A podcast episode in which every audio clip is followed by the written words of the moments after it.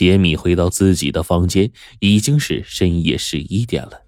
他原本以为这是一场惬意的旅行，却不料到成为了一次杀人的聚会。现在最大的愿望就是能平安的离开这里。他在确认了房门已经反锁住之后，躺在床上，一闭上眼睛，睡意已经是不期而至了。杰米醒来的时候，已经是第二天早上。他急匆匆的赶到大厅，刚好是八点整。卢比、艾丽、船夫已经等在那里，唯独不见泰勒。艾丽着急的问：“泰勒怎么还没来啊？”船夫伸了伸懒腰说。我想他应该是太累了吧。杰米想了想，也对，就说：“那就先不要去打扰他了，让他多休息一会儿吧。”可是到了九点整，泰勒仍然是没有下楼。三个人一起上楼，杰米敲了敲门，里面是一片寂静，没有传出任何的声音。杰米又敲了敲，喊道：“泰勒先生，你起床了吗？我们大伙可都在等你啊。”可里面。仍然是没有传出任何声音，一种不祥的预感涌上了杰米的心头。他回头对着船夫说：“快去厨房找一把菜刀来，我们把门劈开。”船夫很快就去了，拿来了一把劈柴刀。只听见咔嚓一声，房门被砸开了，四人一起就冲了进去。啊的一声，艾丽一声尖叫之后，人立刻就瘫倒在地上。躺在床上的是泰勒，胸前插着一把尖刀，血水从床上流淌到地面上，尸体冰凉，显然已经死去多时。胸口上还放着一个纸条，上面写着：“尊敬的泰勒先生，因为您是一名出色的私人侦探，为了保证这次活动的神秘性，您必须死。”神秘人。杰米立刻检查了门窗。发现门窗都是反锁着的，没有撬锁的痕迹。他又敲遍了每一堵墙，又仔细检查了衣橱内壁和地板，但是结果却是令人失望的，没有发现任何可疑之点。那么，凶手是从什么地方进来杀人，又是从什么地方脱身的呢？四个人回到大厅内，疲劳和恐惧使他们说不出任何话。在沉寂了很长一段时间后。一直沉默寡言的卢比说：“凶手就在我们中间，这不可能！”艾丽跳起来说：“我们这些人都一起来的呀！”卢比继续说：“我可以确定，这岛上现在只有我们四个人，因为所有地方都搜查过了，没有发现任何蛛丝马迹。所以说，凶手一开始就在我们中间。”船夫问：“这么说？”凶手不是艾丽就是杰米，或者是我了，有这个可能。卢比肯定的说：“当然，也包括我。”不，不会是我，我一个女人怎么会干出这种事啊？艾丽辩解着。卢比说：“那很难说，我记得，当初是你给亨利准备点心的。”不错。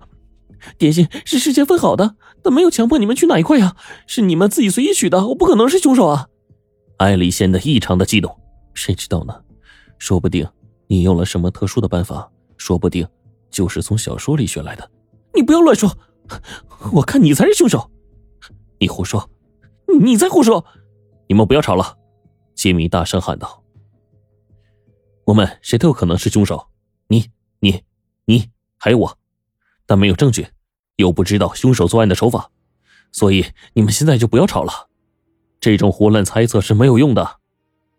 大厅内又回到了一片静寂之中，每个人的思绪都很混乱，他们都在猜想谁是凶手。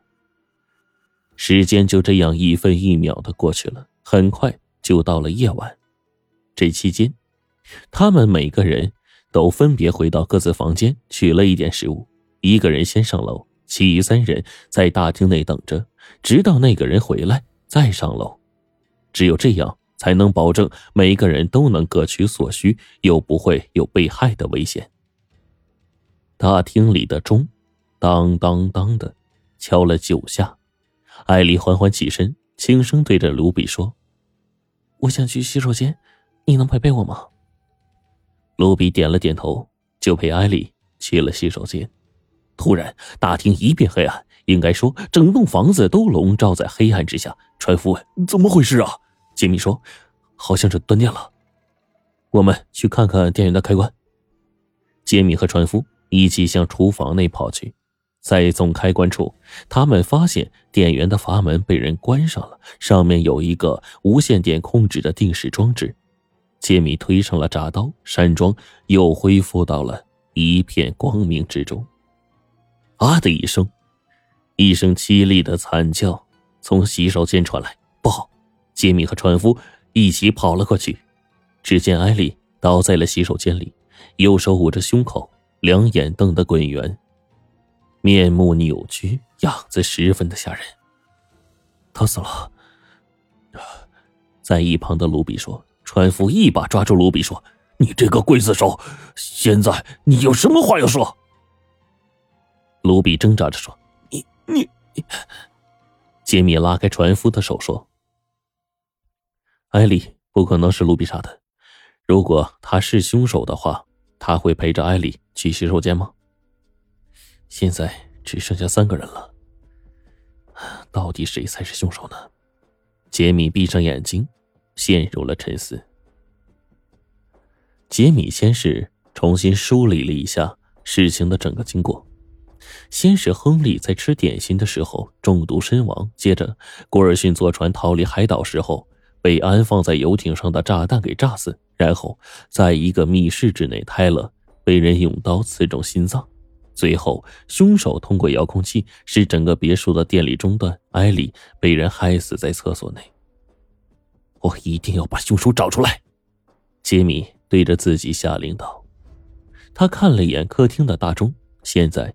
是十点整，我要出去一趟。他对着卢比和船夫说：“陈夫问，你你一个人？嗯，我去各个案发现场看看，说不定还能有什么线索。”杰米先是来到客厅的餐桌旁，对于这个案件，疑惑之处就在于，为什么众人随意选取的点心中，凶手会预先安排使他中毒呢？杰米翻看着亨利的尸体，又模仿了被害人遇害的情景，案件回放了一次。突然，他目光聚集在尸体的身上。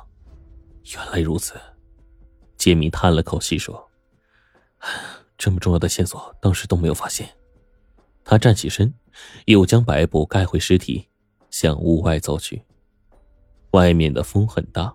海面上波涛汹涌，杰米走到码头，看着湖水拍打着礁石，思绪万千。古尔逊的死实在是可惜，也许他实在是太害怕了，失去了理智；也许他一直都相信这个世界上有鬼的存在。